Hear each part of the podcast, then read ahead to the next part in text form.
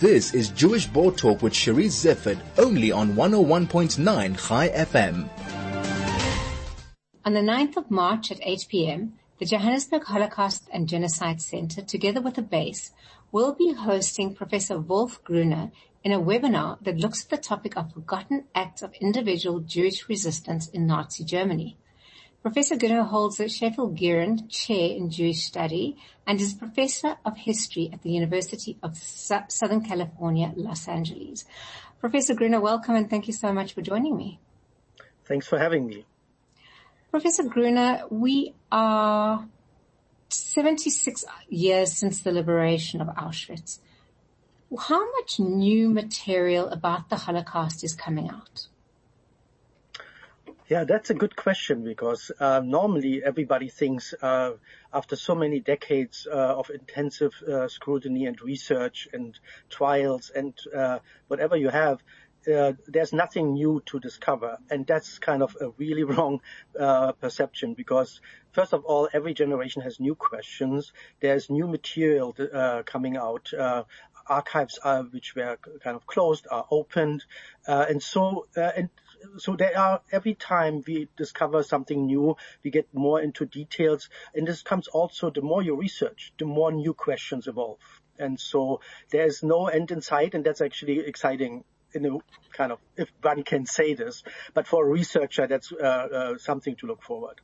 Well, there are kind of like six million stories that need to be told because each person individual had their own story and had their own history. But a lot of what we know, to, or let me ask you this, to what extent to what we know is oral history and memory, and what extent is it archival material? Uh, if you refer to the topic I will talk about, uh, it's actually started with archival material nobody has looked at because there, there, was also a kind of a misconception that when you want to uh, tell stories of this, of uh, the victims or the, the, Jews, the persecuted Jews, then you have to use a Jewish kind of uh, testimonies or uh, statements. Um, what I did is, uh, by coincidence, I discovered traces of individual Jewish resistance in police records, uh, uh, local police records nobody has looked at before, which makes sense because these Jews who kind of protested in public were arrested and that's how, they, uh, how there is a trace in the archive. However, uh, later on, I tried to, uh, to kind of complement my extensive archival research, which I did in various cities in Germany and Vienna, uh, also with uh, kind of the scrutiny of written testimonies and specifically the video interviews of the USC Shoah Foundation. And interestingly, a lot what the testimonies um, uh, tell us, the stories the survivor tell, confirm what is in the archive, but they also kind of give us new insights which are not in the archive. So it's a combination of both. I mean, you, you, speak about the fact that you went to the police, and in a way, it sounds now that you've done it and were the first to do it. It seems so obvious, but n- nobody had done it before. Have these records always been available, or have they only been made available now, like some archival materials? they were always available, but our perspectives changed over time. So now, uh, kind of three decades ago, uh, we would look at uh, more central records of the government, right? More the Nazi leadership when we looked at perpetrators, for example. And during the last decade, it's much more that we look at kind of microhistory. That means local history. And this is where I started. I did a lot of local comparisons. How did persecution on the ground develop and how did it impact the Jewish population? And that's how I came to these local police records. And then uh, to what extent is language then, I mean, obviously you, I'm assuming you're born in Germany. That's right. Um, to what extent then is uh, research that has been done around the world and up and through Holocaust centers, to what extent is Germany then the custodian of so much information that hasn't been researched and possibly because of the language? Um, today, uh, most uh, kind of uh, researchers uh, are um, capable of the language they need. That's kind of also different from, let's say, for, uh, 40 years ago, where um, it, uh, um, researchers in the West barely spoke Polish, for example, or Yiddish. Today, every kind of PhD candidate learns German, and other languages they need, uh, depending on the topics they uh, want to kind of explore. So that's languages are not the problem. And then there are these big archival efforts, like from the Holocaust Museum and Yad Vashem. They copied tons of materials from Germany. So you can actually study these materials in, in DC uh, uh, almost in the same manner as you would do this in Germany. I think this what I've uh, discovered is the uh, um, result of 30 years of really intensive um, work on the ground in local archives, and this is kind of a little bit more rare. Okay, let's look at the topic that you will be talking about. And just to remind everybody, the date is the 9th of March. It's from 8 till 9 p.m. It's online, but booking is essential. Um, Professor, you'll be talking on the topic of forgotten acts of individual Jewish resistance. Um, is this the, the, is this what you found in the German police records? Yes, this was uh, the first trace I found in these uh, police logbooks from Berlin pre, uh, uh, police precincts. And I was looking for traces of persecution more in general.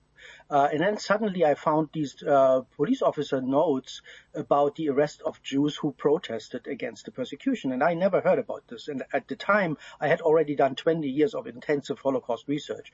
So this was very uh, striking to me. And so I, I, started digging more and more. I used also court records.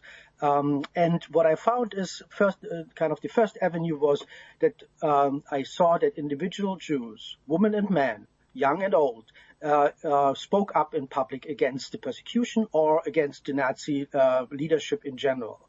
So this was uh, something I never heard. I, it was not kind of um, to discover in, in, the standard works.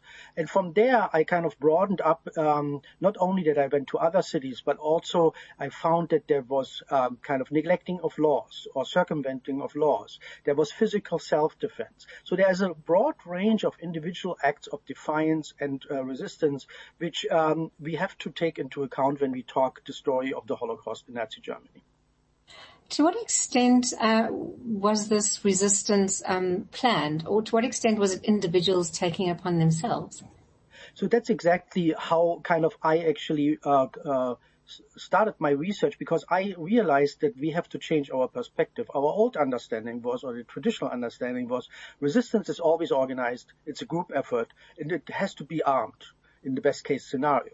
But then we, we end up with very rare cases of some uprisings. But when you look at um, uh, resistance on an individual basis, unorganized, kind of done as an individual act, uh, then uh, the whole picture changes dramatically, and you see suddenly that almost every Jew, in some way or the other, uh, defied the Nazi regime. They evaded uh, kind of rules. Um, they sometimes more actively kind of uh, defied. Uh, they destroyed Nazi propaganda. So when you start looking, you find it. And for, for most of the listeners, it would be obvious. everybody has heard that Jews kind of um, covered their yellow star, for example, or took it off. That's one of the many, many acts of defiance because they went to jail for this. When they were discovered, they were arrested. So that's kind of everything, these small acts, they were punished pretty harshly by the Nazis.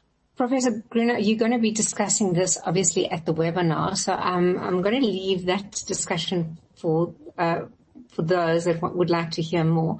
I think my final question to you is: To what extent do you feel as a researcher of the Holocaust, do you get traumatized and how do you deal with that? Oh, that's a good question.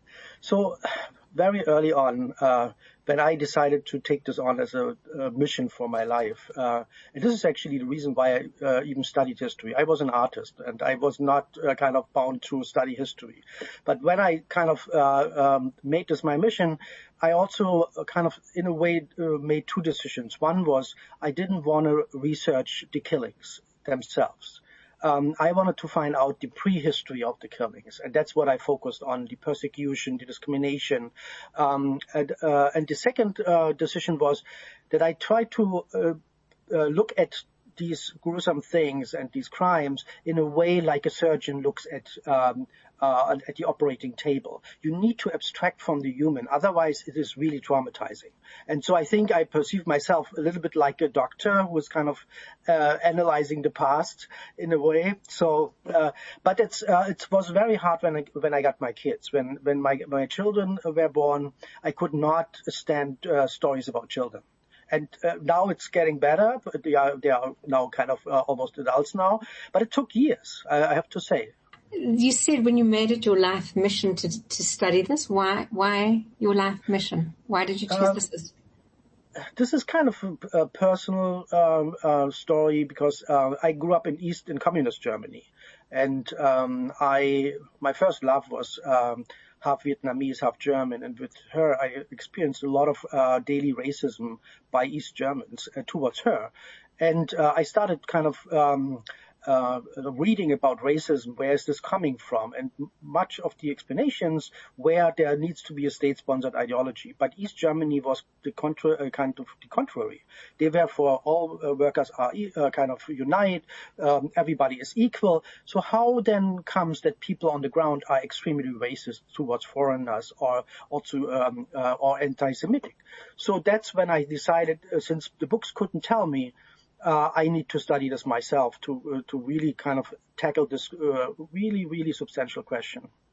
Professor Gruner, thank you so much for joining me. Um, if you would like to hear Professor Gruner's talk, he will. He is being hosted by the Johannesburg Holocaust and Genocide Center and the base, and his talk is entitled "Defiance and Protest: Forgotten Acts of Individual Jewish Resistance in Nazi Germany. And the date is the 9th of March. It is at 8 p.m. and numbers are limited. RSVP is essential and you can just pop onto the Johannesburg Holocaust and Genocide uh, webpage to book or you can phone 011 640 I think it's an absolutely fascinating topic. Uh, Dr. Gruner, thank you so much for joining me yeah, thank you for having me, and I'm excited to uh, present my findings. Thank you very much. That was Professor Gruner, who holds the Sheffield Guerin Chair in Jewish Studies and is Professor of History at the University of Southern California, Los Angeles.